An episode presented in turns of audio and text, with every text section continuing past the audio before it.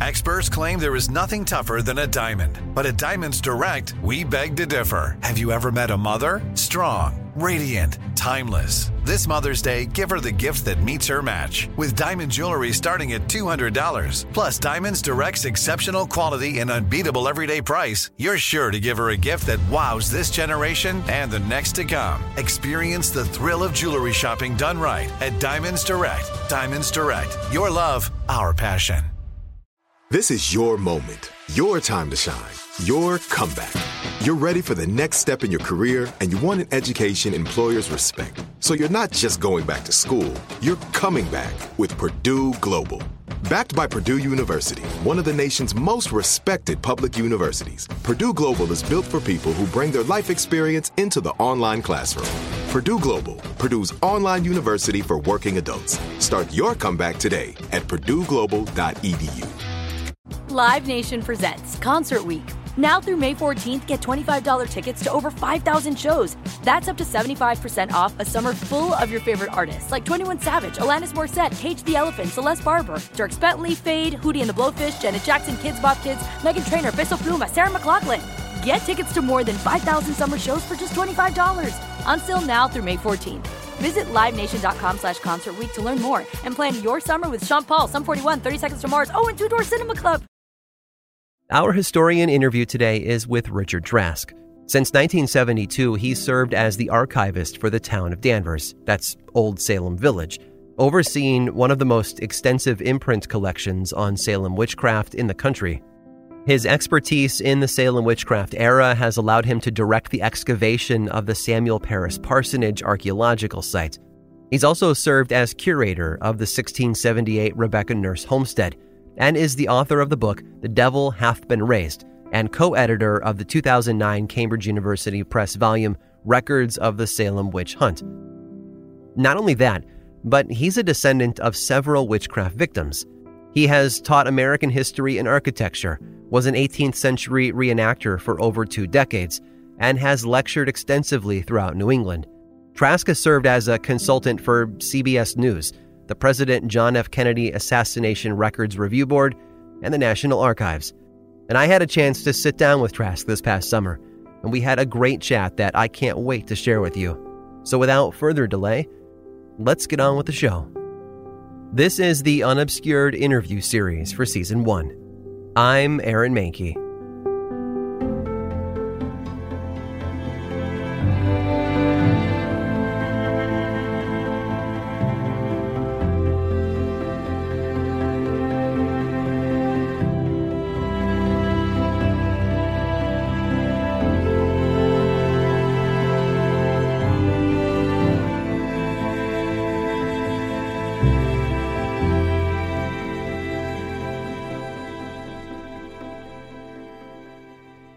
My name is Richard Trask. Uh, I'm a townie in the town of Danvers.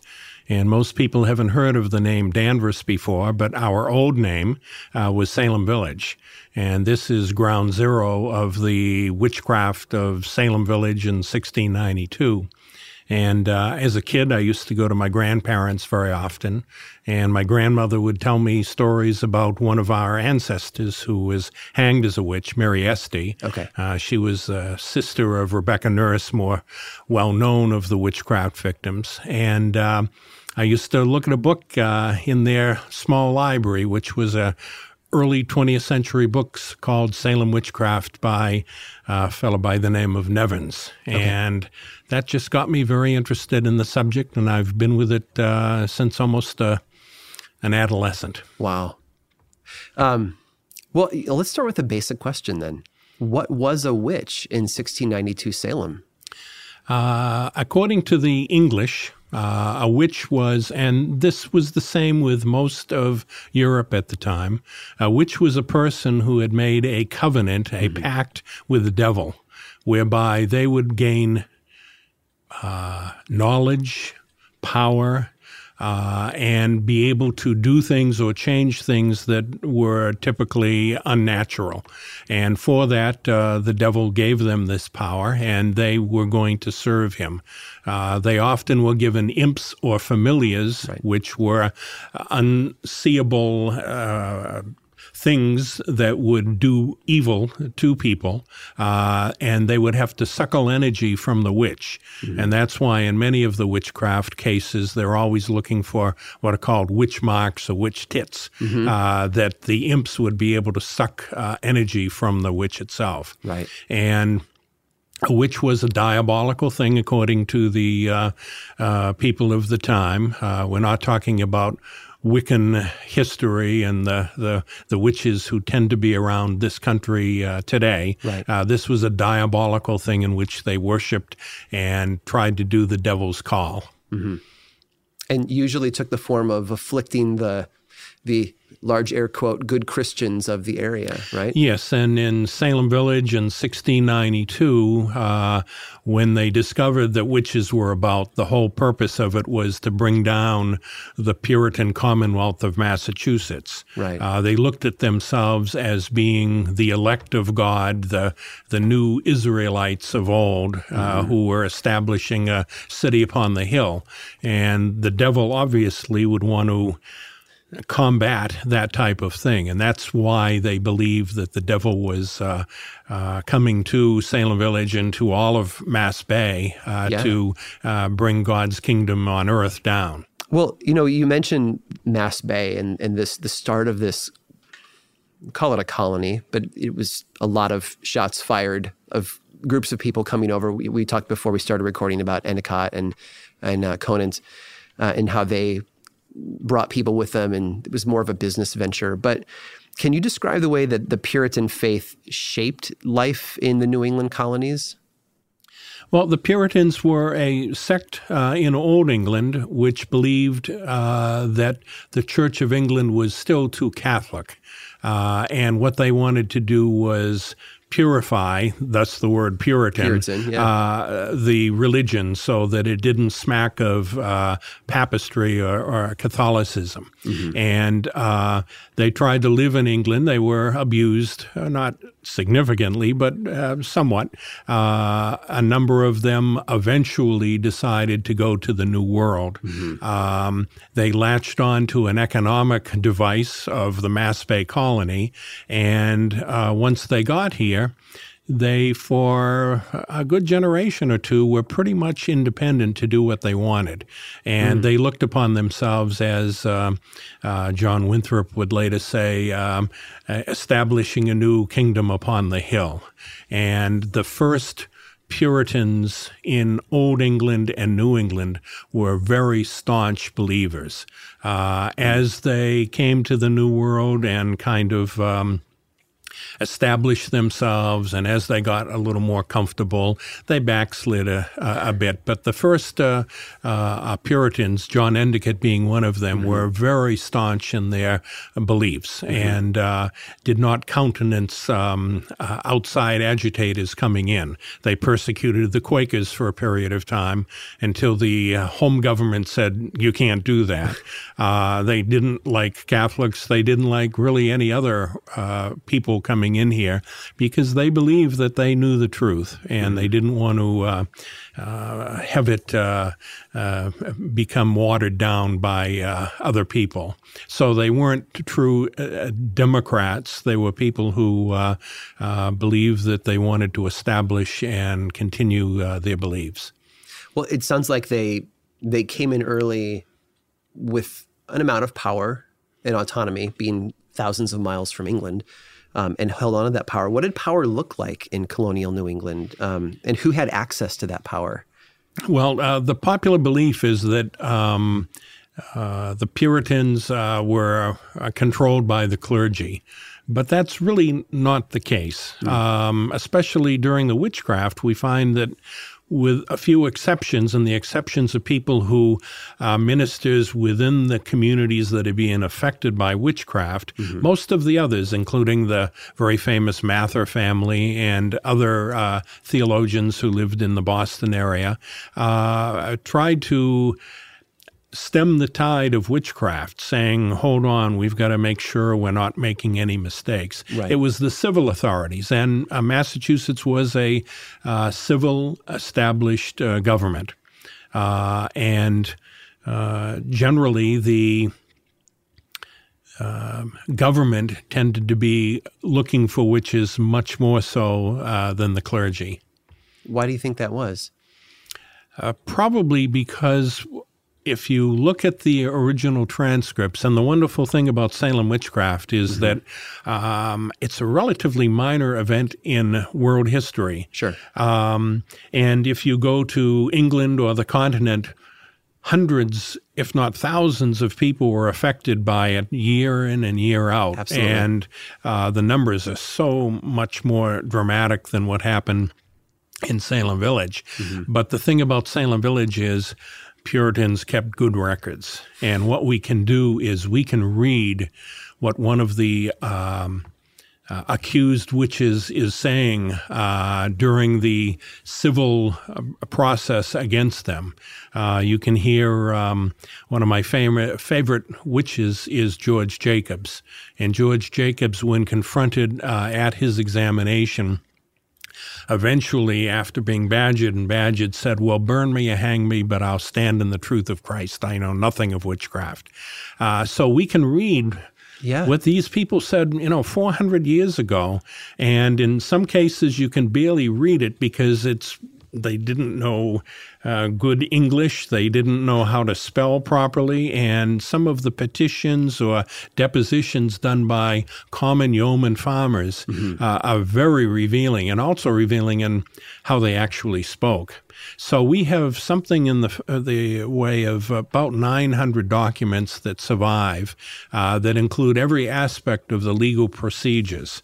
Uh, and because of this, it's become very attractive to historians mm-hmm. because here you have real good primary source material that you can use, and you have so many wonderful quotes in there. Mm-hmm. Uh, and those who recorded were not people who were sympathetic to the accused witches. No. Reverend Samuel Parris was asked to, in court, write down some of the testimony.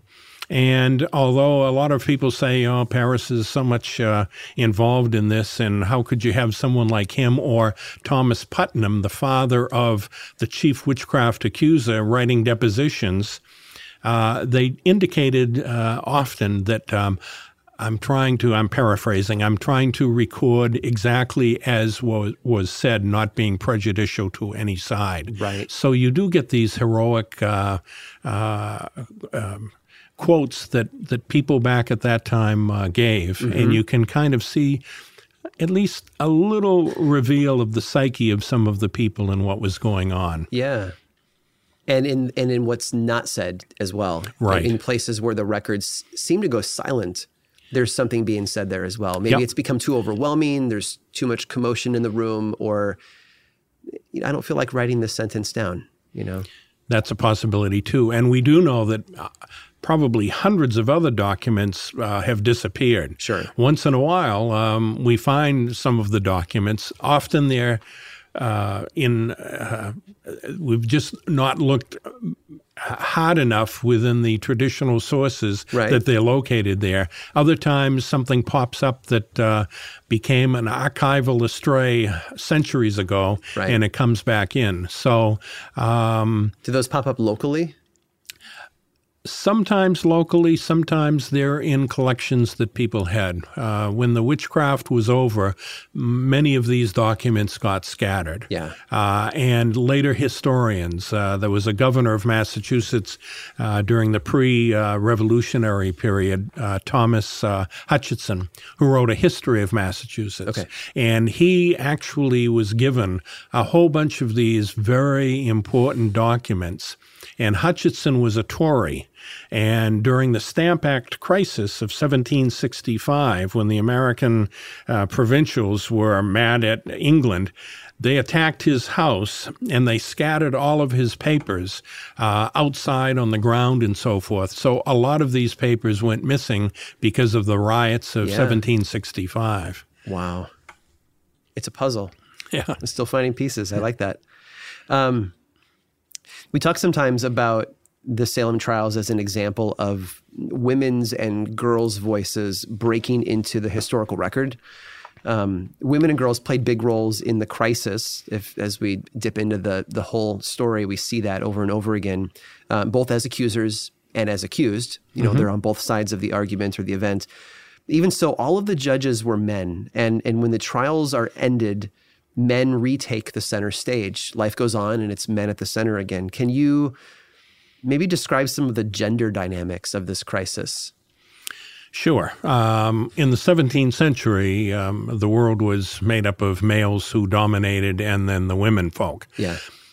It is true, however, that when you can see once in a while in not only witchcraft but other documents that women ruled the household, whether or not they were supposedly um, in charge or not. Right. And you can see that there are some remarkable women, especially during the witchcraft. You see some of these women aren't going to take anything from the from the magistrates. Right.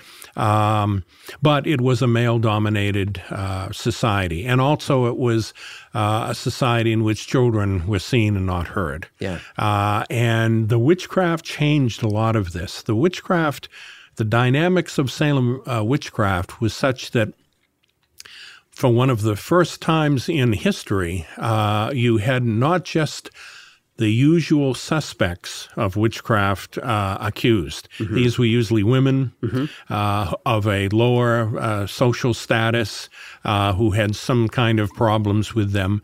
Well, we started having accused full fledged church members. Right. Rebecca Nurse, uh, who belonged to the Salem Church, and um, uh, Mary. Um, Martha Corey, mm-hmm. who belonged to the Salem Village Church.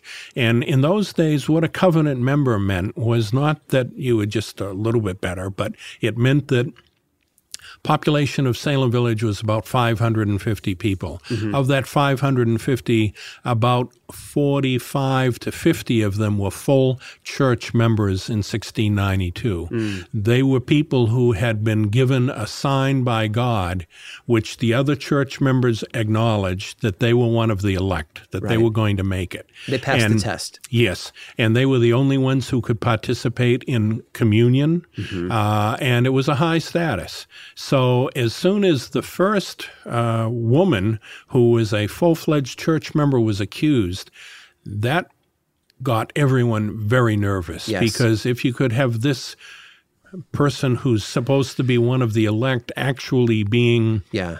a witch, that meant your whole social order was was disrupted. Absolutely. Also, you were having small children accused. Uh, Sarah Good, who would have been one of the usual suspects, right. her child, who was, we think, somewhere between four and five, was also accused.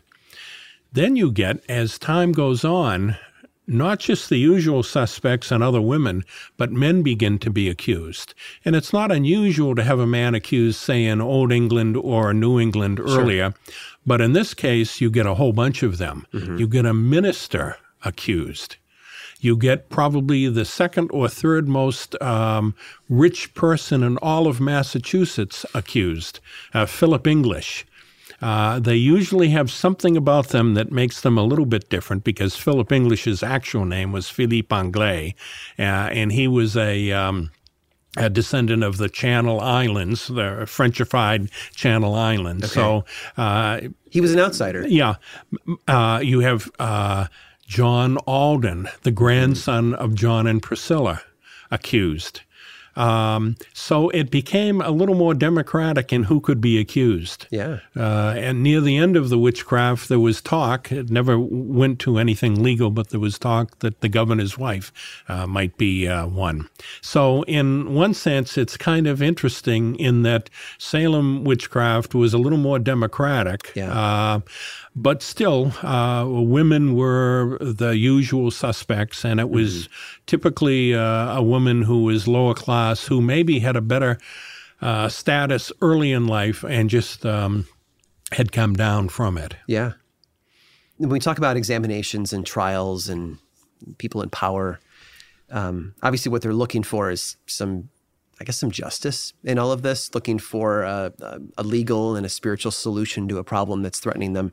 How how would you describe the Puritan sense of justice and injustice? What uh, what would it mean for a New England Puritan to seek justice from the law? Uh, Puritans believed very firmly in the establishment of law. And early on, they had statutes. Uh, every year, uh, the uh, General Court, which was the colonial legislature, would um, promulgate all sorts of acts and so forth. Uh, the Puritans were also very litigious. Mm. Uh, they were always suing each other for land or something like that. Uh, they were in the best traditions of old England, and uh, we tend to think now, looking at things with the 21st uh, century outlook, that oh, these were kangaroo courts, and you know they, they didn't have any justice. Well, they wanted to have justice, but it was justice the way they thought in the 17th century. Mm-hmm. Lawyers were basically unknown. Um, they didn't trust lawyers. And um, the judges were supposed to be people who would be able to look at both sides and be uh, judicious in uh, their uh, use of, of both sides as well. The Salem witchcraft trials went through classic uh, English um, jurisprudence. Um, Unfortunately, it was stacked a bit, and many other factors were involved that made it um, uh, look uh, very open and shut kind of cases. But um, if if if if I can, let me just go through the procedures. Uh, it might be a little long, but you can cut what you want. Um, Someone is looked upon as being suspicious of practicing witchcraft. Some of the young girls are saying, This person has come to me, his uh, spirit is uh, afflicting us. Uh, and an adult will go to a local magistrate and file a, a complaint. And the magistrates will have a preliminary hearing. Uh, one of the problems with this whole Salem thing is right now in 1692 until May, we didn't have a sitting governor. Uh, the whole colonial system uh, uh, of the legislature and so forth was kind of on hold until the new governor could come from England. And no charter either, correct? Right. That had yep. been revoked. Yes. And they were working on a new sort of global charter for the larger colony as a whole. Right.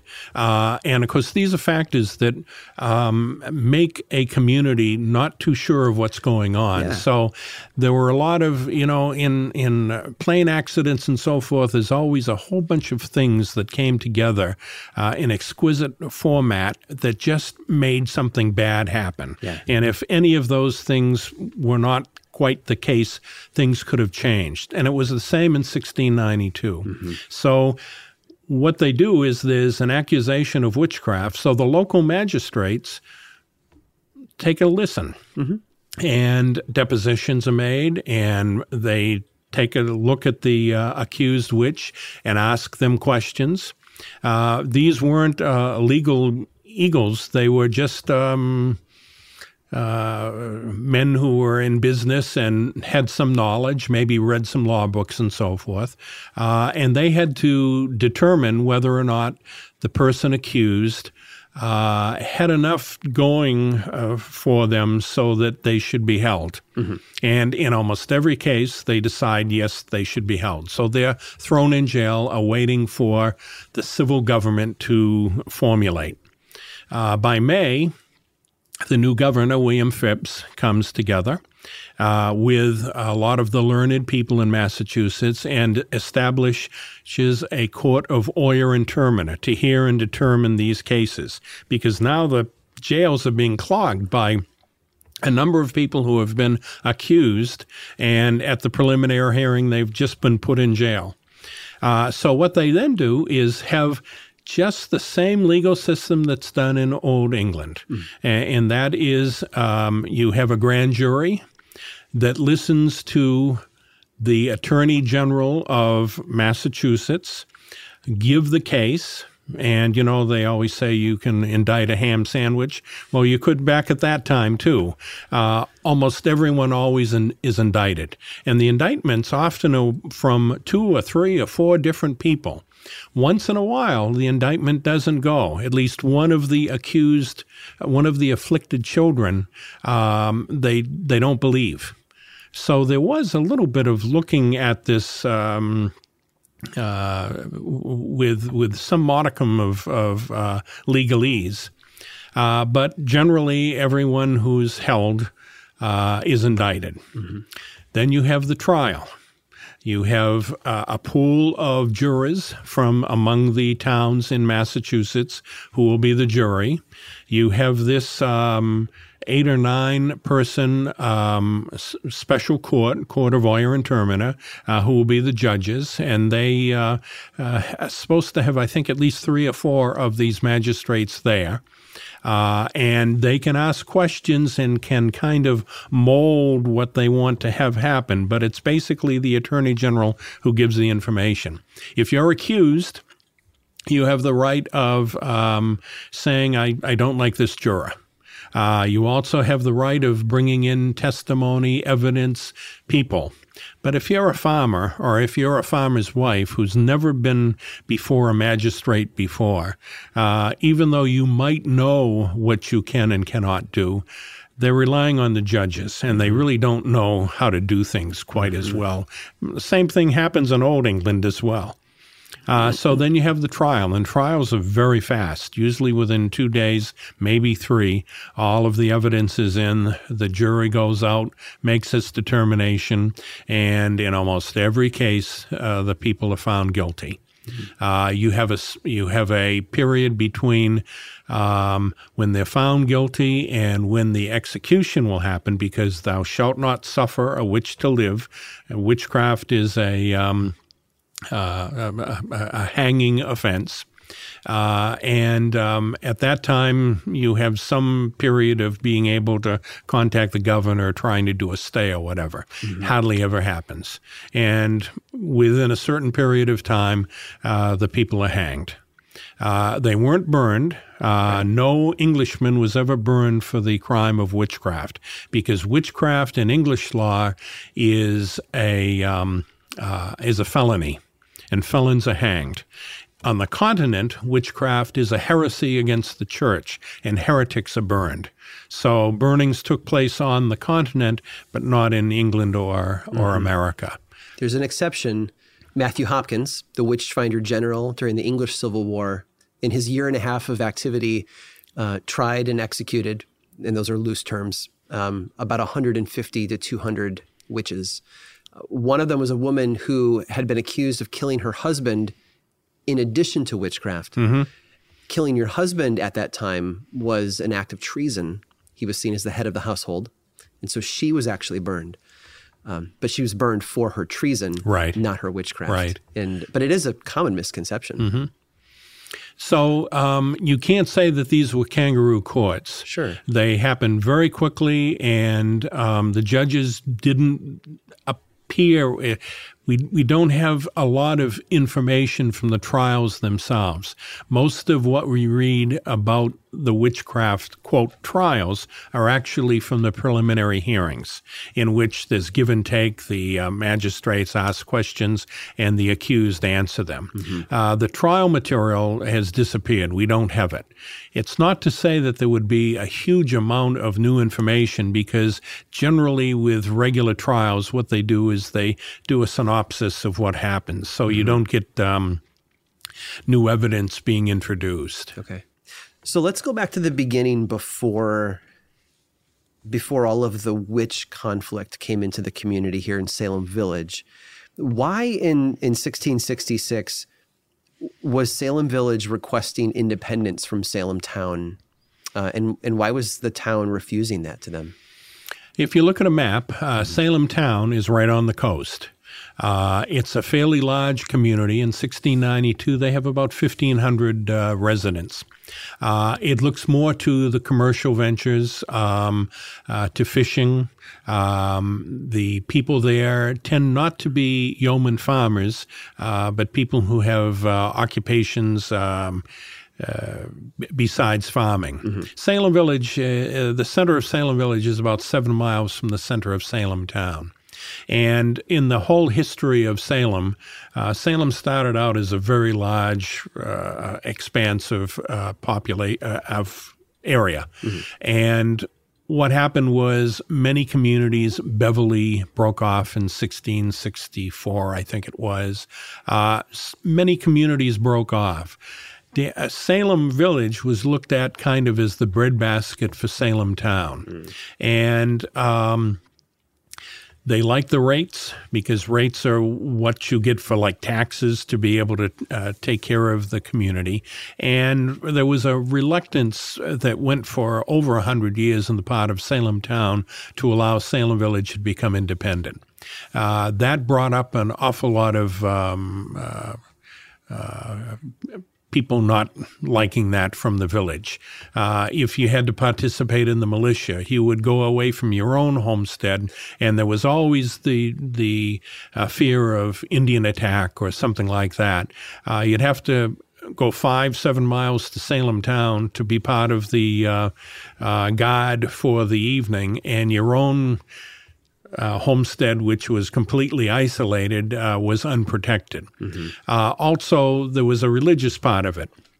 It's a long ways to go, five to seven miles uh, every week actually twice a week if you want to go to religious services. So there was a real frustration on the part of the Salem villages. They made several petitions to be broken off, as many other communities were, and Salem was always very reluctant uh, to do that.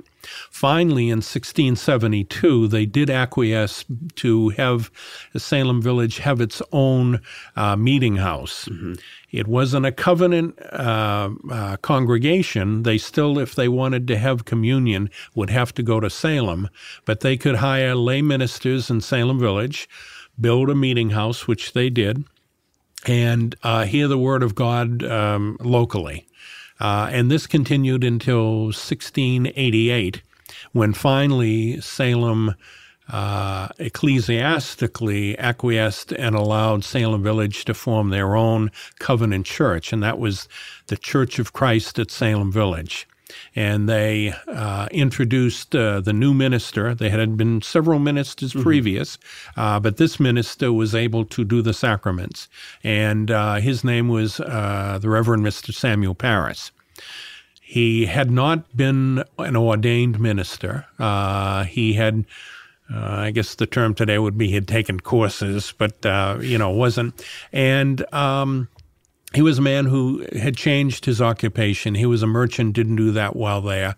Uh, had a, uh, a, belief in uh, uh wanting to do good, and and so uh, took the call in Salem Village, mm-hmm.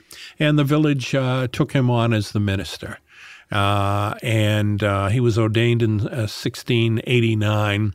But you find that in his coming to Salem Village, you had some problems. And the problems were you always had within your uh, community the covenant members usually like 10% of the population, and then the others, the outsiders who had to contribute to the meeting house for the church, um, but didn't really have too much of a say that way. Mm. Uh, they believed, the outsiders believed, that the covenant members had given Parris too good a deal uh, especially since he hadn't been minister anyplace else. He was kind of a, a newbie. And uh, the deal was they gave him the parsonage, which had been built in 1681, as a place that he could live in, and also they gave him the deed to it. And most of the people in the village say, what are you doing that for? You know, this is stuff that we, through our taxes, put together. Uh, he doesn't deserve a parsonage. He deserves, you know, a, a pay. Uh, so that brought the two uh, to somewhat loggerheads. And Parris, I guess by his nature, awfully hard to know what people were like from the prospect of 400 years later. Right. Uh, and, you know, you really can't psychoanalyze anybody. But Parris apparently did believe that now that he was a minister, he deserved what ministers typically got, which was a differ, differential respect within the community. And a lot of the villages just never wanted to give him that. Uh, he started having problems with this congregation. Uh, they were supposed to bring to him the cord wood, and you needed about 15 cord of uh, wood a year to be able to survive in a homestead. Uh, and they weren't doing it. And um, he had one of his requests was before he would agree to be minister they should bring it to him. And many of them thought, we'll have it, but he's got to get it. Uh, ministers often were also yeoman farmers themselves. Mm-hmm. Um, and it just went badly. Uh, Parris did not get, and he actually preached, um, always talking about this confrontation, trying to show that there shouldn't be any. Uh, and by the time of the witchcraft, um, he wasn't being paid his salary. Uh, he hardly had any wood, and there was a. Although the covenant members still supported him very, very vigorously, and several of the afflicted children came from the Parris house itself and from the house of other covenant members who lived close by. Mm-hmm. So there were a lot of factors that made this kind of a red flag kind of thing. Not to say that there wasn't consternation in other uh, settlements, because ministers, although today we would think, oh, they Puritans, they, they had to love their minister and they had to get together. It was always a contention within many communities about the pay of the, the salary of, of the ministers. And there was uh, controversy very often uh, that would last for several years or mm-hmm. whatever. I love that firewood becomes the centerpiece of this conversation a lot. I mean, it was part of his contract negotiations that that, that he had firewood delivered to him, and it it sounds petty, and yes. I think in some ways it represents the pettiness of how they were treating their minister, not paying him, and things like that. So, one of the early conflicts, again, going back to pre witchcraft trials, is this Putnam versus Porter rivalry that seems to be taking place. And there are religious issues within it. I think, you know, the fact that you've got that halfway covenant that's, I guess, a little bit more of a leaning, a liberal leaning Puritan faith. Um, and the Porters are on that side of the fence. And then you have the Putnams in Salem Village who are, they were part of those covenant members of the church, if I'm correct. Um, and they, they seem to be fighting a lot about that. They're also two of the wealthiest families in the area. But, but the part that baffles me when I read about it is how when Thomas Putnam Sr. passed away and his will was executed, you know, and the wealth is distributed, it wasn't it wasn't a Putnam or even an an independent party who executes that will, but it's Israel Porter. Um, what can you tell us about that that situation? Uh, first of all, you should understand that the Putnams uh, controlled approximately. I got to remember uh, I did a study in this in graduate school. They there were about 12 to 15 percent of the population of Salem Village were Putnams, and their associative community of others who married into the Putnam family made it so that they were a the, the largest minority within Salem Village. Mm. They tended to be a bit conservative. They were almost all yeoman farmers, believed in uh, wealth being land. So they were not rich in the fact of uh, money, but in land. Right. And they tended to live in the western part of the village the western part of the village being farther away from Salem town than other parts of Salem Village. Yes. Like as far away as you could get, essentially. Right. And yeah. the Porters looked more towards the east, towards the coast, towards Salem. You might say they were perhaps a little more sophisticated, or at least they ran around with a population that was uh, more looking to the outward rather than to the inward. The Porters were. Yep. And uh, Thomas Putnam, when he died, um, he had married a second time, and the offspring from that was Joseph Putnam. And Joseph Putnam, he was named Joseph because of the biblical Joseph, who uh, was uh, the youngest, and uh, and I would dare say probably the other Putnams were a bit jealous of Joseph because he and his mother inherited the bulk of the property that Thomas had. And in those days, uh, with primogeniture, it was supposed to be the oldest member of the family got most everything, and the others would get basically scraps. Right. Uh, so there was some resentment there.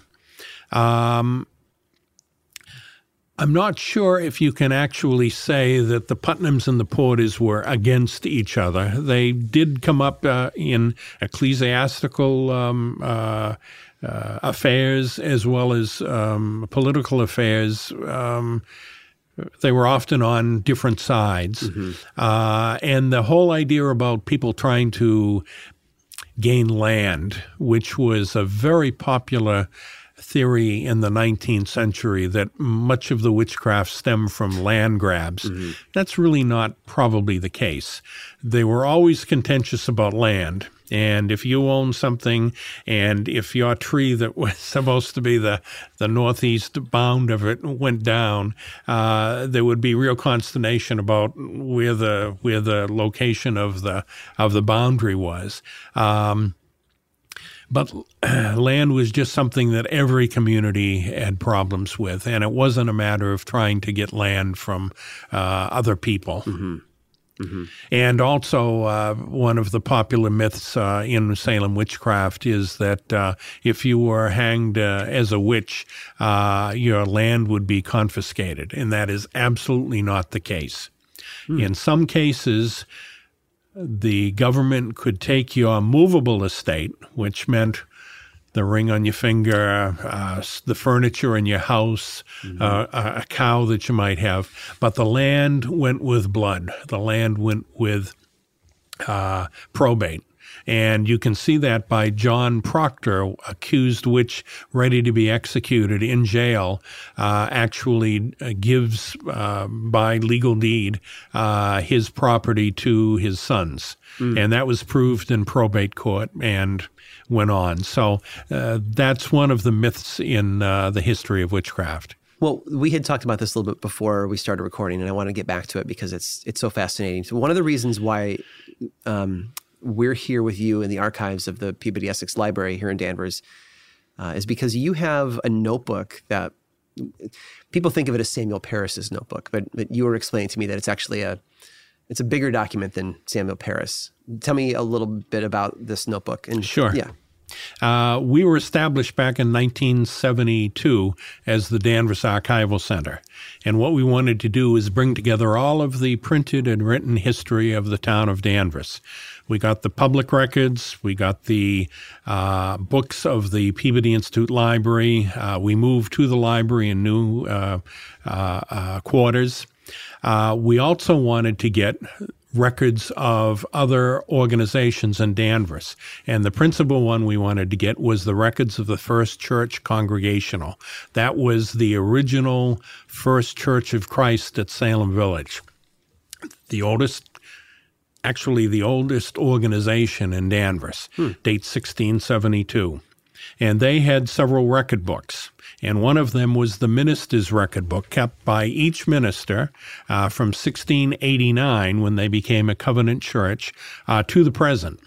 And this is very historic material. Mm-hmm. Uh, and it's really some of the last material that was still in not public hands, not in a library or something. As a matter of fact, back in the uh, late 1960s, uh, Boyer and Nissenbaum, two professors from UMass, uh, in their book Salem Possessed, I got them into the church to see these records, and they thought they were absolutely fantastic because the records include the witchcraft era in which Parris um, talks about the excommunication of one of the witches, uh, mm-hmm. Martha Corey, uh, talks about the beginning of the witchcraft when one of his congregants made a witch cake, unbeknownst to him, and which he believes brought the devil into Salem Village.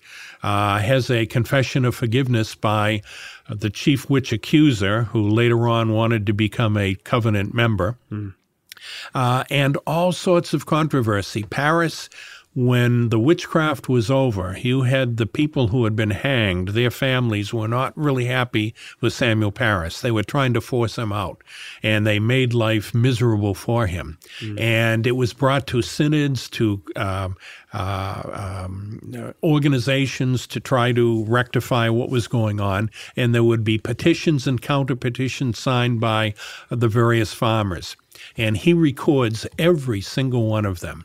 And if you believe in graphology, which is the study of handwriting analysis, Parris has a very readable hand. You can read it in the 21st century, um, whereas most 17th century script is pretty bad. Uh, as he gets more pressured within Salem Village, 1694, 95, 96, his handwriting gets smaller and smaller and more compact, and you can almost feel him being squeezed. Oh, my. So this is really good historic stuff. We were thinking, well, the first church They've been here since the 1670s. They're a very conservative church. In New England, we had in the early 1800s the um, Unitarian Rev- Revolution, in which most first churches um, in Massachusetts and New England became Unitarian, a much more liberal uh, church, uh, and very few remained congregational. The one in Salem Village remained congregational.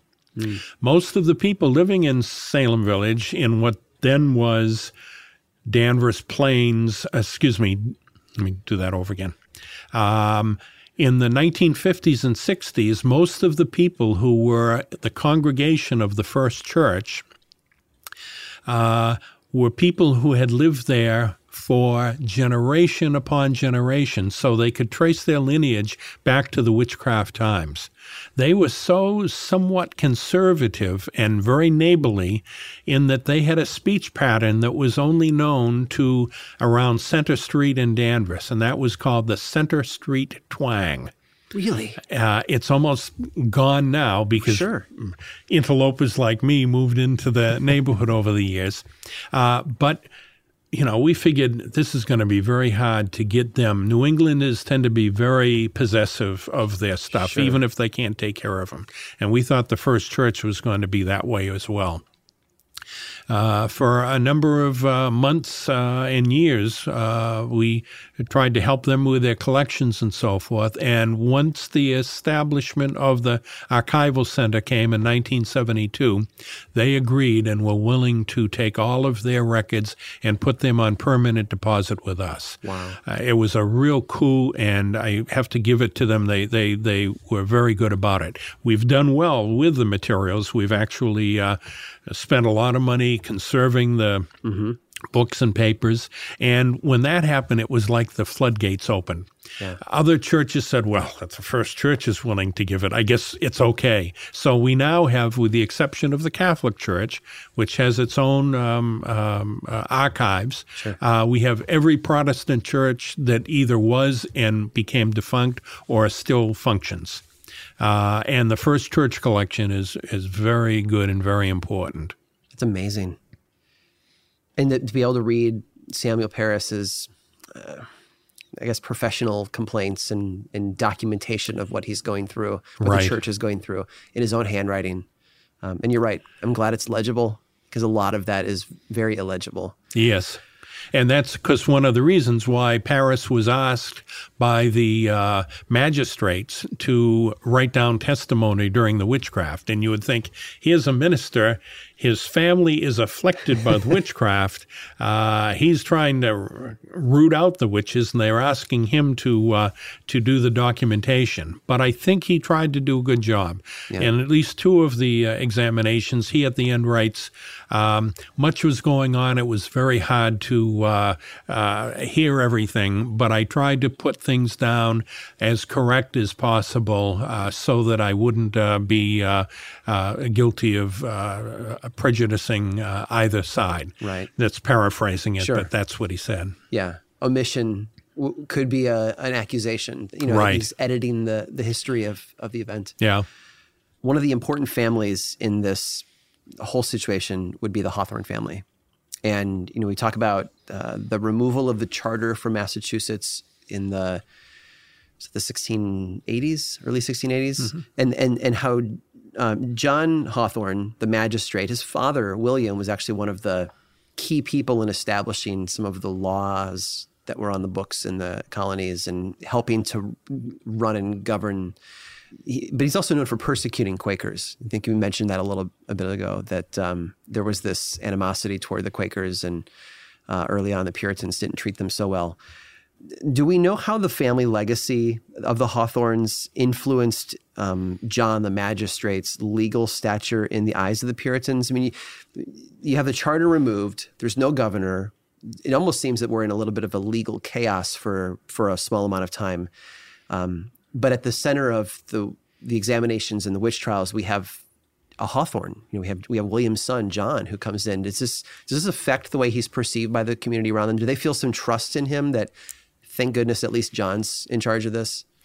Uh, two of the most important magistrates in Salem were John Hathorne uh, and Jonathan Corwin. Right. They were both merchants. Um, learned people, uh, not lawyers, not professional legal people, uh, but they had a lot of sense. They always were, uh, for years, under whatever the government was, magistrates who would hear cases. Mm-hmm. And they were asked uh, to take a look at what was happening in Salem Village. So they were the initial magistrates who came over to little old Salem Village March 1st, 1692.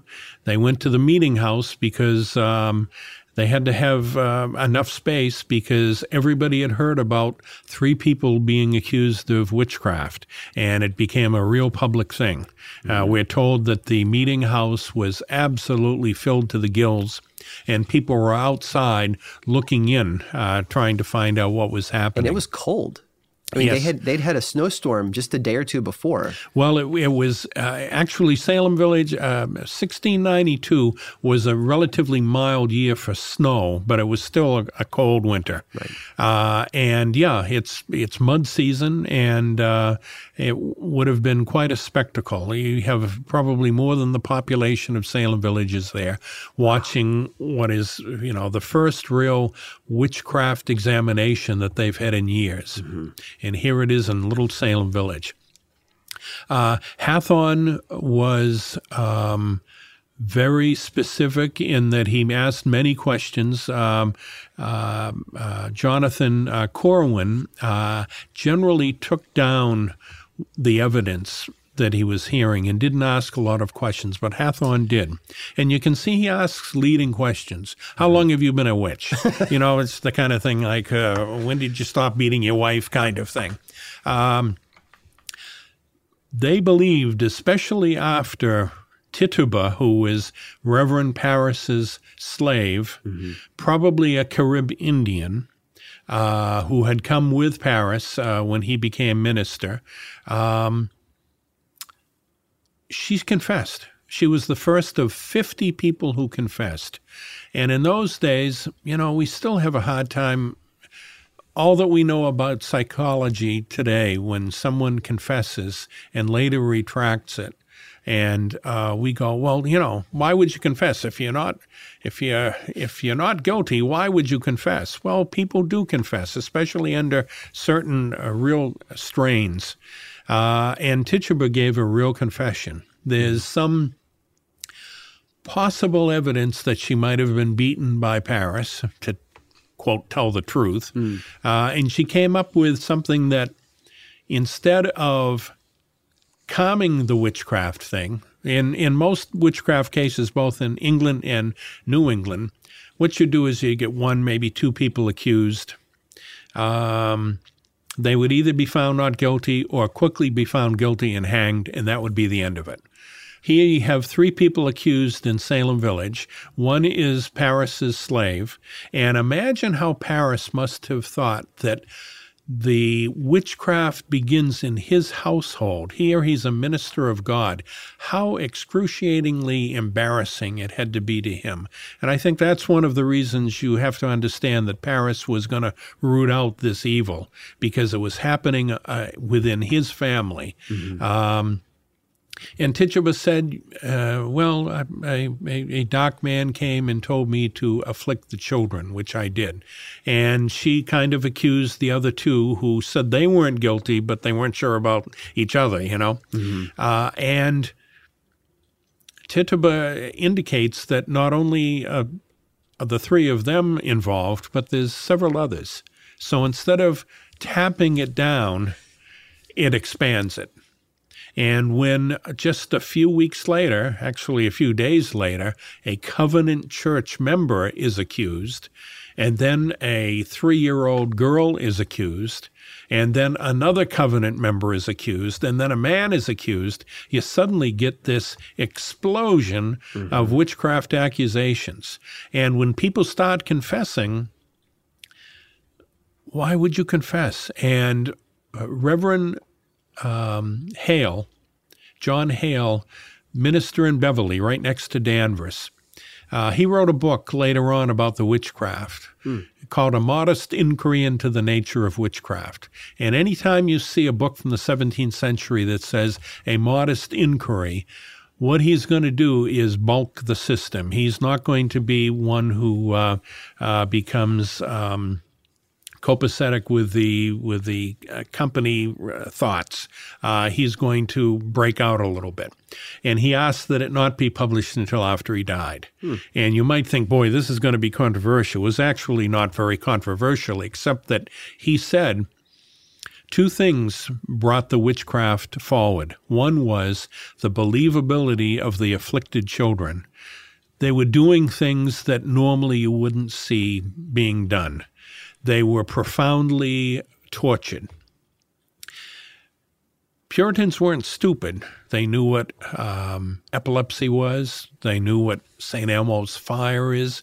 They knew that kids could be manipulative at times, but this was different. This was something that they had never experienced before. And this brought a profound belief so that sometimes even families of accused witches would say to their accused uh, uh, family, well, you must be guilty because maybe you don't know it, but you, you have to be guilty because the children say you are.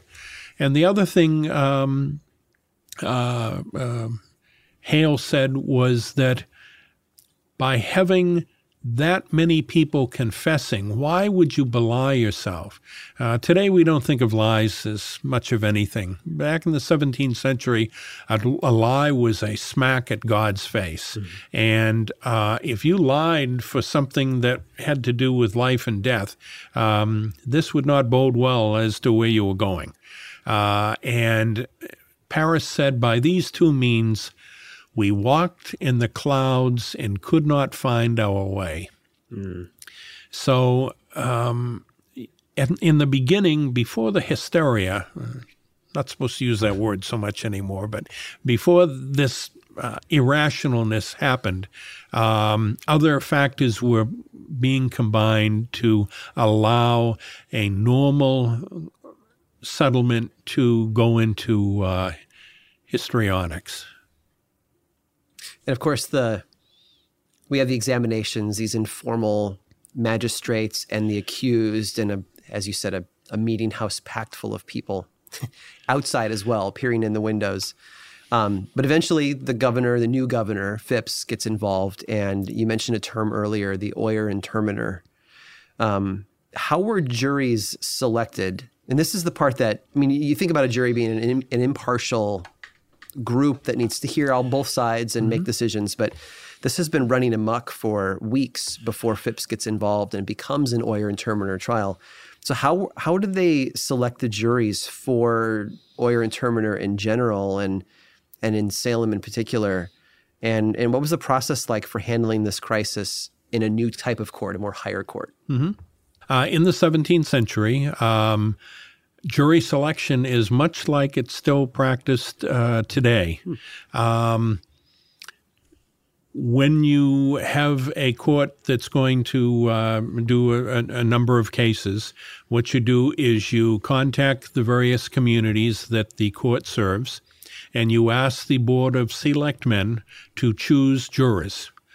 So they'll have a pool of jurors, you always ask for more jurors than you need because mm-hmm. this pool will be brought in uh, to the um, uh, to the courts, uh, and they select them. And the one difference, however, is the selection did not include women. Mm. Did not include slaves, obviously, mm-hmm. but also had to include those people who were full fledged church members and who owned property. So you're talking about basically the more conservative within a community. Mm-hmm. Uh, but that's the way it was done throughout. This uh, Salem witchcraft is not the exception; it's it's the rule. Mm-hmm. And you would have the petit jury uh, and the grand jury. And very often, once the trials took place, trials went in clusters. Uh, the uh, attorney general uh, of the province would decide, looking at who was accused, what the best cases were. You go for the ones that you think you're going to slam dunk real fast. Uh, and the jurors would be taken from a pool. So it could be a juror from Beverly, from Topsfield, from Boxford, or whatever. And they're often used throughout the process.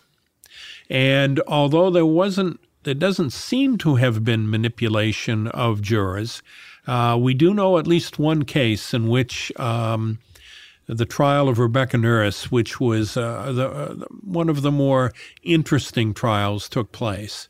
And uh, at trials, what happens is depositions that were filed at the time of the preliminary hearings are given and read as testimony sworn to before court. Uh, these depositions were added to, however, during the legal process. Uh, and it's interesting to see because witchcraft is what's known as an exceptional, excuse me, an exceptional crime. Mm. And it meant that you had to have at least two people witness witchcraft in order to convict because we're talking about a capital case. And how do you do that? Well, you do that by using the preliminary hearing as evidence in which you have more than two people, two of the afflicted girls, giving testimony that the specter, invisible to everyone else, of Rebecca Nurse is torturing them. And uh, they're being choked, or they, they have marks on their hand, which they'll show uh, uh, the people there.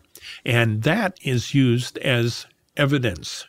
And it's added to on the deposition. So depositions are filed. In many cases, uh, people who were friends or relatives of accused also filed depositions, but they could not swear to it. Uh, the big difference was because they didn't want them to be belying themselves, so you couldn't swear to it, which means that their evidence a juror would see was not quite as good as a sworn deposition against someone.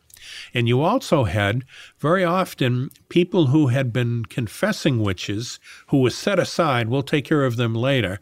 But they're important because they can be brought before the trial. Mm-hmm. And by voice, they can give testimony that so and so is one of us. I saw her at a, a witch's sabbat a few, and that's used as as uh, prime evidence as well. So, in almost every case, if you brought up for trial, you found guilty. Rebecca Nurse was the exception.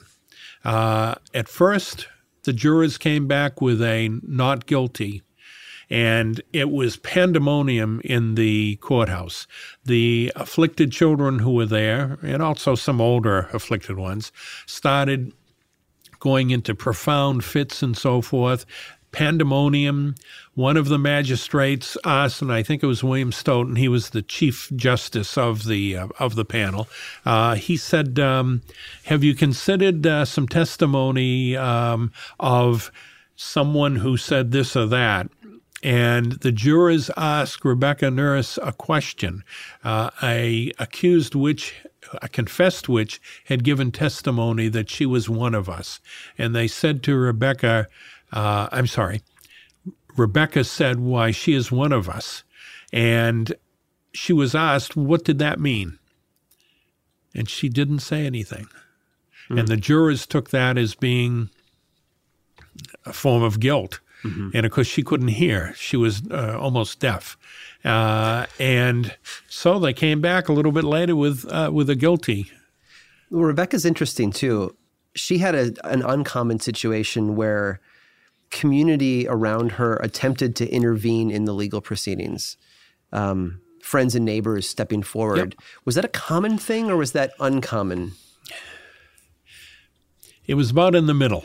Okay. Uh, about um, of the documents that survive, we have maybe about 20 of them in which either one person, a couple, or a bunch of people would send in a deposition uh, or a petition saying that we've known her all of our life and she never looked like she was uh, a witch or never deported her any any more than a good Christian. Right. Uh, Forty people signed uh, the one to Rebecca Nurse, including a couple Putnams.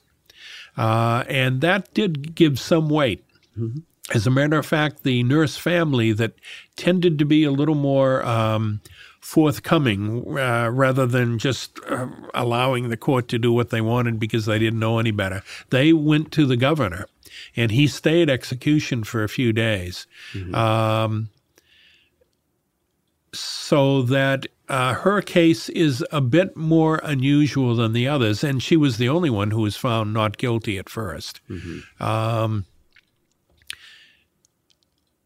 some of those accused, uh, the minister, uh, Reverend George Burroughs, who had served Salem Village prior to it becoming a full covenant church back in the 1680s, it was he uh, who. Um, uh, took best advantage of the new parsonage. He moved into what was the new parsonage as an incentive to get him to come to the village. Uh, he was accused, and they really went after him because uh, he was a minister who wasn't the typical minister. Hadn't baptized some of his children. He was on the frontier. He seemed more like a Baptist than a than a real Puritan, uh, and. Um, he uh, he challenged at least one of uh, the people serving on his jury and tried to introduce uh, evidence as well, but um, he didn't do it well, and mm-hmm. he was found guilty. And uh, Cotton Mather particularly disliked him because he thought there was such a stain of a minister being in league with the devil. Mm-hmm. You mentioned earlier how one of the reasons Governor Phips stepped in was because the jails were packed, right? multiple jails were filling up with people who were either being, like you said, held for later. We'll, we'll, we'll talk to you again later, or being held for execution or trial. And uh, one of the things that I found interesting in reading about this is some of these jails were not very well constructed. They weren't very secure. Right. Um, and people were escaping. And there were a number of people who actually escaped and went off to build new lives for themselves. Um, when some of the prisoners escaped, it, it, seems to me that they would leave no paper trail of escaping, or, or was there a paper trail of that? How do we know about the escapes? Uh, in some cases, um, uh, because warrants were sworn out uh, for them uh, after they had escaped. Not an awful lot of escapes. Very often, when they heard they were about to be arrested, they would skedaddle. Uh, a few of them, if you were rich, mm-hmm. you were treated differently and you could take care of yourself much better in jail. Because in jail, you had to pay for your own fees. Yeah. Uh, if you wanted to eat, uh, there might have been a, a, common pot in which you could partake. But if you wanted to eat, often your family brought you the food. They'd bring you fresh straw so that you would have a, a mattress that would have uh, fresh straw in it. Mm-hmm. Uh, you wanted a stool so you didn't go on the uh, cold ground all the time. That could be brought in. Uh, people like Philip English, one of the most uh, richest people in the province, and his wife were in jail in Boston, and they were given uh, freedom during the daytime so they could go out and do what mm-hmm. they wanted, mm-hmm. uh, as were a couple others. He went to a Sunday service in which um, Reverend Willard gave a sermon. And his sermon basically said, if you are persecuted, you should flee. And it was a uh, unadulterated uh, message and both of them left. They went to New York until the witchcraft uh, crazies was over, and then came back. Uh, a few others uh, escaped. Mm-hmm. The majority of them, however, were required to stay in jail. And after a period of time, uh, when it looked like the apparitions, the specters, of the witches, even in jail, were hurting people. For some reason, they thought if they were put in shackles and chains, this would prevent the specter from getting away. So many of them then were, were put in chains uh, wow. for the duration. Wow. So you've mentioned the Mather family a couple of times. Uh, ministers around Massachusetts, or the, the colony of Massachusetts, read Mather's book uh, from the pulpit as as if it was doctrine. Um, and and Brattle circulates a, a critical letter um, how common was it for the Massachusetts ministers to uh, coordinate this kind of deeply political messaging? Very often, the civil magistrates would ask the opinion of the learned ministers on something that had to do with spiritualism or good contact or that sort of thing. And after the execution of Bridget Bishop, who was the first uh, uh, accused, uh, convicted witch to hang, and that was in, I think, June 10th, 1692 there was a lot of um, uh, people not happy about what would, what had happened and if they had done everything properly. So they asked the uh, ministers if they would comment about it, and one of the comments that came from that was that um, better. 10 guilty go free than one innocent be executed. Mm. They were basically saying, take it easy. You've mm-hmm. got to use restraint on what you're doing because this is a capital case. Um, the magistrates, the ones who were there every day and saw all these things, really wanted to proceed. And the, the, the, the chief magistrate, uh, William Stoughton, was absolutely sure that witchcraft was a brew and wanted to root it out as quickly as possible. Mm-hmm. Even after most of the others had kind of thought, at least, though we've made some mistakes. If not, we've made terrible mistakes. Uh, Stoughton was still pretty sure that uh, he had got a bunch of the witches and wanted to get more. Yeah. But it did turn over a period of time. It, it took, it was about eight months from the first examination uh, to the last execution. And in that time, a lot of uh, minds had been changed. Thomas Brattle, who really tells us the workings of the court from some of his um, writings, uh, if not changes, he, he did see the, the light on the other side. Mm-hmm. Increase Mather, who is the father of cotton, probably the most learned of the uh, residents of New England at the time. Uh, he had written a book, Remarkable, Remarkable Providences, in which he had told eh, back uh, in the 1680s of all the witchcraft cases that had happened. And people used his book as uh, good evidence and uh, a way of proceeding on the cases. As he continued to see what was happening, he eventually wrote a book called, it was a pamphlet called Cases of Conscience. And that was circulated uh, in manuscript to ministers, to magistrates, and was the thing that really kind of moved things to being extremely cautious. Mm-hmm. And it's usually looked upon as being one of the things that uh, kind of stopped the witchcraft. Uh, he had a problem with the idea of spectral evidence. How can the person accusing someone else be the only person who sees the evidence that would help hang that person? It just doesn't make a lot of sense. Right. Um, so things changed slowly, but those always in the thick of things um, didn't have that distance mm-hmm. to be mm-hmm. able to see things a little more clearly. Right. You talk about the sentiment changing over those eight months and the, the minds being changed little by little, and eventually increase publishing this pamphlet that really helps people see more. I feel like it's a little bit more logically that they're seeing things. Um, but when it's all said and done, Governor Phips bans the publication of writing and, and, and publishing about these trials. How common was this sort of attempt at, I don't know, silencing current events? I mean, was it common at all, or was this very unique in in that time period? You know, I'm not positive. Um, my inclination is that it happened on occasion when something was very controversial and was was having a life of its own. Mm-hmm. Uh, I think he did it because contrary publications were coming out, and it wasn't adding light to the events. It was just uh, helping to muddy everything. Right. And um, so that was kind of put as a caution, although things still happen.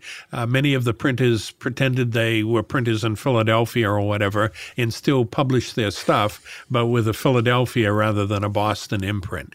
And in Old England, uh, a number of uh, things were being published. Cotton Mather wrote, um, Wonders of the Invisible World. Uh, he's looked upon today as being the bad guy in all of this. And I think he's just had real bad press uh, since the 17th century. He was more of a cautionary person but was sure that there were witches. And the governor asked if he would write a narrative of what had happened. And sure, he wanted to show that the government had done the right thing. They always believed that the people uh, in power were not doing things capriciously, that they were trying to do the right thing. It's just that the information they had was incorrect. Mm-hmm. Um, so what Mather did was he took the best cases, the ones that he thought, "Gotcha, you're a witch," and and recorded those, and didn't record the other ones. Right. And then a guy in Boston whose name he was a merchant. Uh, his name was Robert Calef. Uh, he wrote a book, um, actually at the end of the witchcraft controversy, and one of the things that made uh, Phips say that's it for publications. More wonders of the invisible world. And he tried to show that the Mathers were manipulating things. Mm. He gave us some evidence that we would not have known about um, that was kind of contrary to what supposedly was happening and was much more sympathetic to uh, the witchcraft victims. Uh, Hale, uh, in 1697, comes out with this uh, manuscript.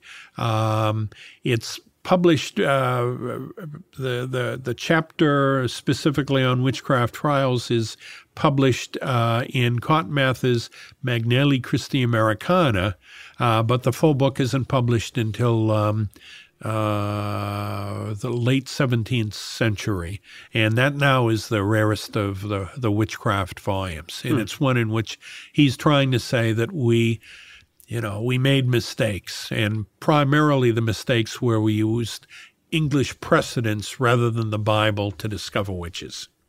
Hmm. It's an interesting take on it. And and he was the one who started from 1700 to the present.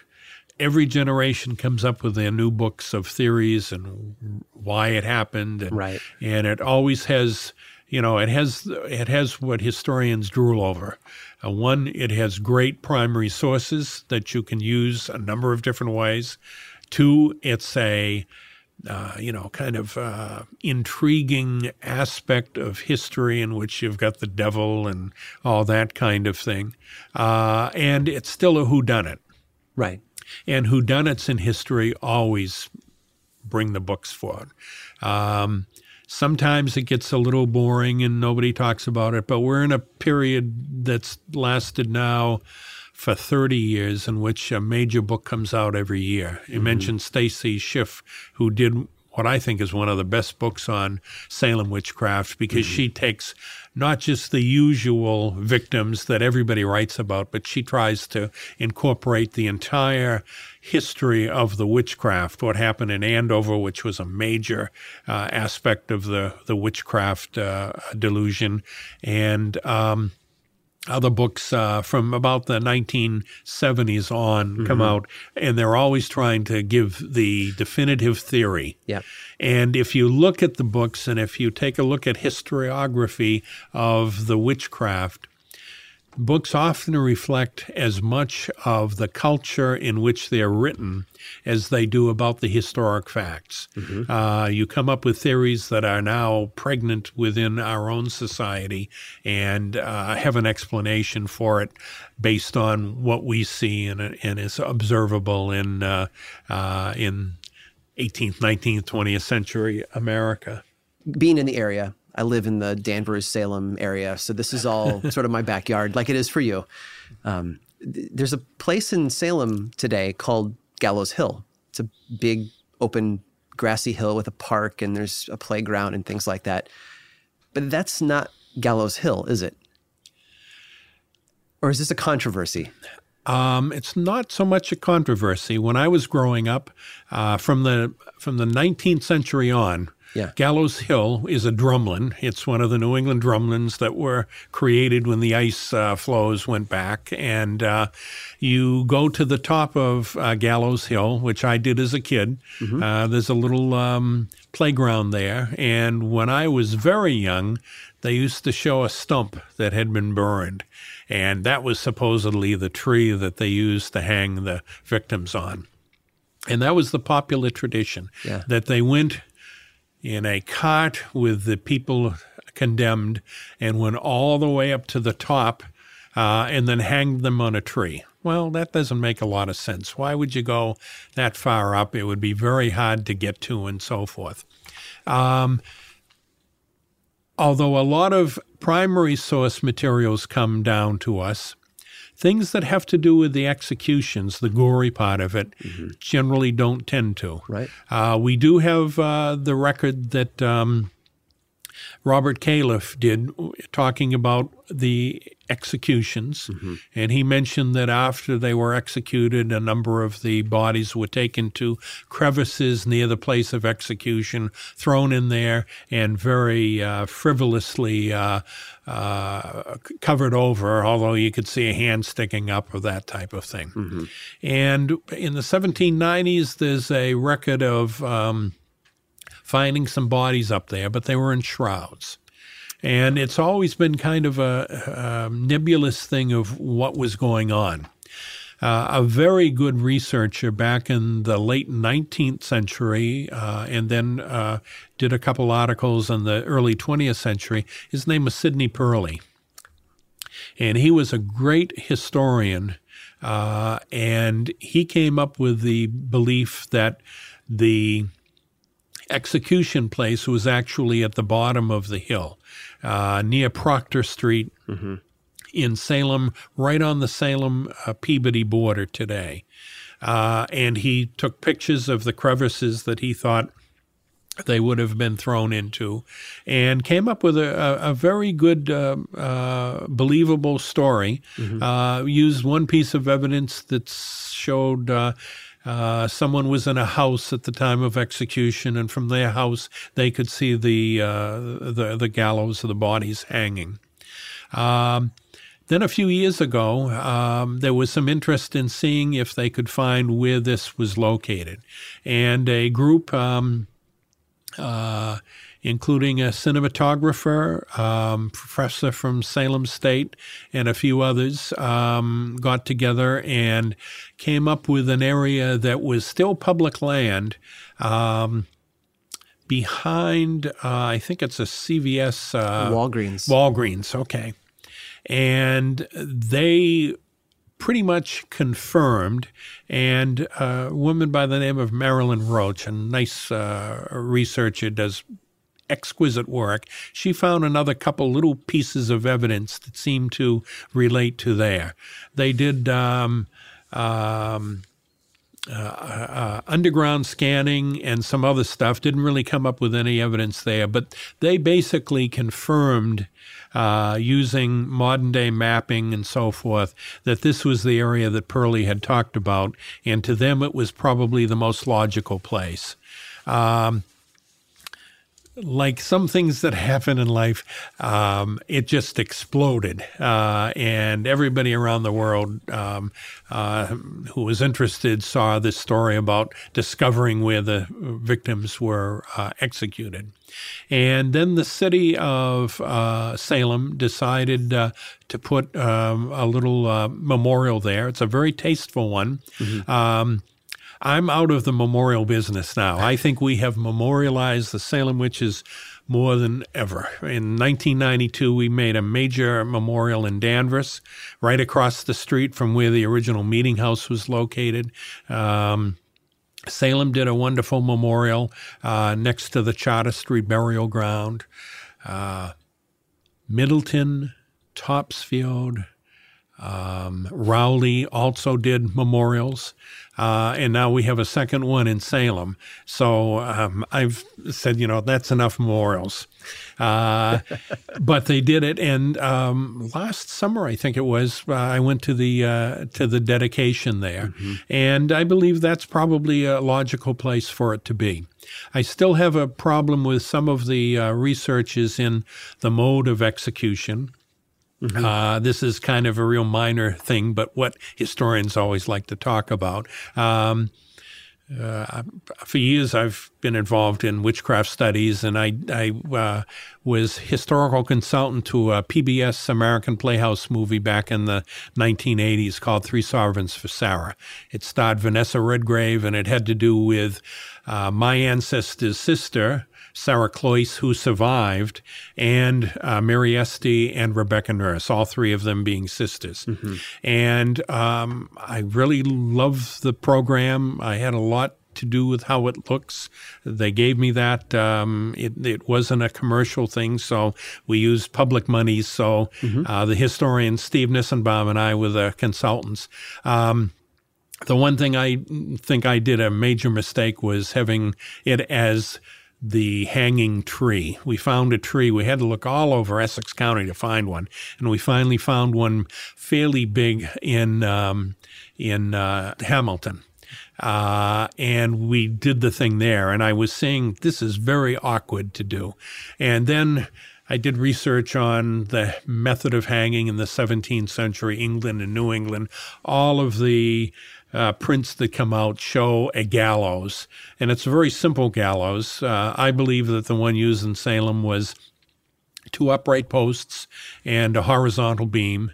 Uh, nicely chamfered so that it was smooth. It didn't look natural. Puritans didn't. Puritans always had to manipulate nature. They didn't believe uh, that uh, that humans should use natural things in their own state because what good are humans if they can't manipulate nature? Um, and what you do is you'd put a ladder against the tree, and you know you've seen the old west uh, hanging nooses, the thirteen coils and the drop front, which is supposed to break your neck. That's not how they died, unfortunately, in 1692. The executioner and the executed one went up the ladder. Uh, she was, or he was bound, and the for, the the term is they were turned off, which meant the executioner uh, would take their legs and turn them off the ladder, and then they would swing, and after a period of time, they would strangle to death. Mm. And the next one, they would just move the ladder and do it. Much more efficient, uh, much more in keeping with the historic record. Mm-hmm. Um, they refer to the gallows on a few uh, different uh, um, uh, documents, uh, and I think that's how it was done. That's mm-hmm. the way Puritans, I believe, would have done it. Clearly, there are a lot of hobbyist historians who they find a historical moment in time that they are passionate about, and a lot of people, it, it's Salem for them.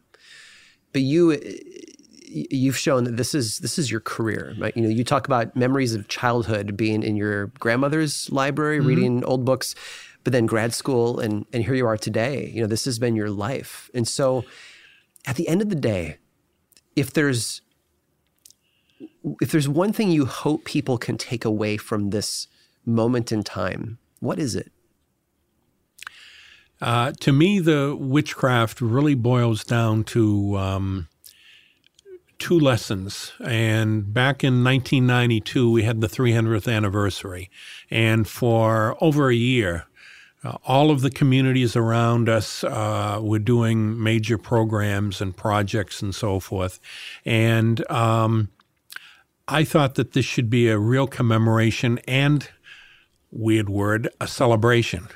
Um, to me, there are two major things that came out of uh, the witchcraft. One is the thing we have here at Banty every day now. The President of the United States is always talking about uh, being involved in a witch hunt. Yeah. Uh, that term has been used for a hundred more years about uh, when uh, you take uh, little scanned evidence and a whole bunch of people who are frightened by some things and create a, a witch hunt.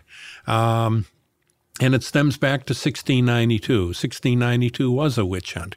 And what it was was a period in which normal, sensible, reasonable people, because of certain fears, frustrations, and uh, a culture that was undergoing certain crises, start acting irrationally. Mm-hmm. And I thought that the Salem witchcraft is a good example of being picked up and used, and we we did this with our memorial. We actually uh, uh, say it uh, on a couple signages there.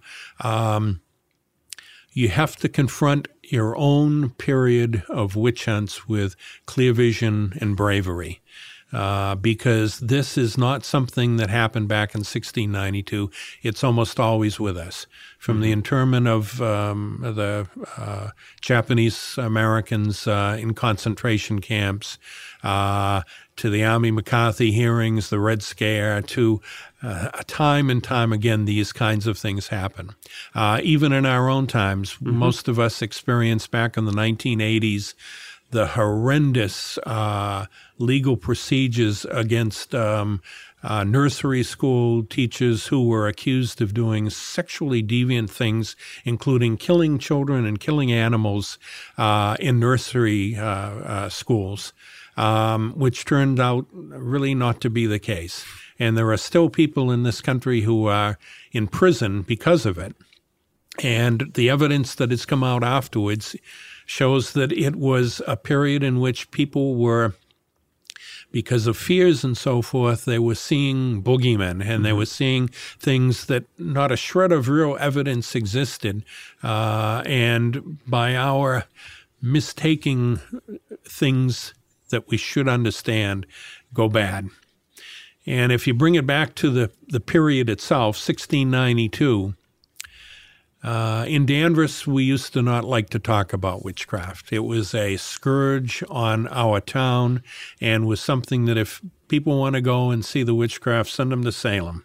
Mm-hmm. Uh, you know, let them let them see the the tourism in Salem. But we don't want to talk about it. When I was growing up, that was the case. Mm. Uh, you didn't talk about witchcraft uh, in polite society. As a matter of fact, when I started doing the excavation of the Parris house site 1970. I can remember early on, uh, we would try to bring school groups up and give them a little talk about the excavation we were doing and stuff. And there was a um, uh, two sisters across the street, elderly women, who uh, I can remember on one occasion when I was bringing a group up, uh, they came out on the porch and they actually shook their fist at me and said, Why are you bringing this up? This is not something we should be talking about. Um, it changed a bit after we did the excavation and so forth. And my take on it is that, yeah, it was a terrible time. The civil authorities failed the population. The religious uh, uh, people failed the situation. Um, families even urged people in their own family to confess because they must be witches. Uh, every institution failed.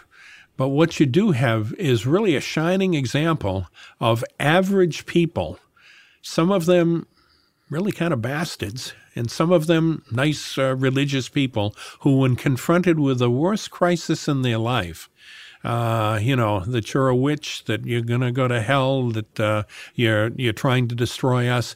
Instead of confessing like 50 people did to at least stay execution, and luckily for them, things worked out because the witchcraft was over and people started realizing their mistakes so that none of those confessors ever were executed. But the 19 who were executed by hanging uh, don't share much in common except that they believed in truth being much more important than life itself. They would not belie themselves mm-hmm. uh, for survival. And I think that's remarkable. Mm-hmm especially with you know um, fairly uneducated hardworking people who uh, always tried to do what they were supposed to do, and then, when told by authority, "You must confess," said no. Uh, as as I mentioned before, uh, George uh, Jacobs, uh, when confronted with this, said. Um, uh, I'll stand in the truth of Christ. I know nothing of witchcraft. And you do get these heroic words from these average people. And mm-hmm. to me, that's so important. We in history talk about the famous and the infamous and the battles and whatever, but here the personal crisis occurred, and these people would not bend to anything. And uh, because of it, we probably know more mm-hmm. about the pilgrims who went on the Mayflower average people, and the witches in 1692 than anybody else who was just a common person who lived 400 years ago. And um, the monument we have in Danvers. Um, tries to kind of show that uh, in that uh, uh, we have uh, uh, the the shackles of the past, the chains that uh, once were around their feet and arms, being broken by the book of life, history, which eventually will tell the truth of what happens. And here, people who were universally condemned in 1692 now become more heroic than they actually were, but still people whose um, beliefs really should be emulated. Richard, thank you so much for talking with me. I okay. greatly appreciate it. My pleasure.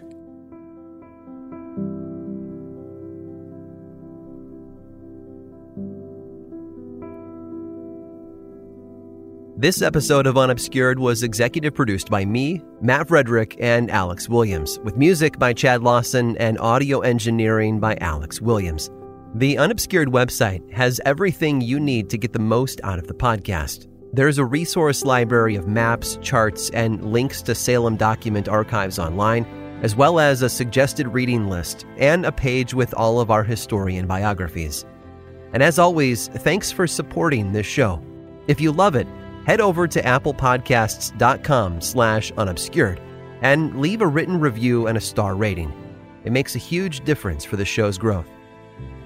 And as always, thanks for listening.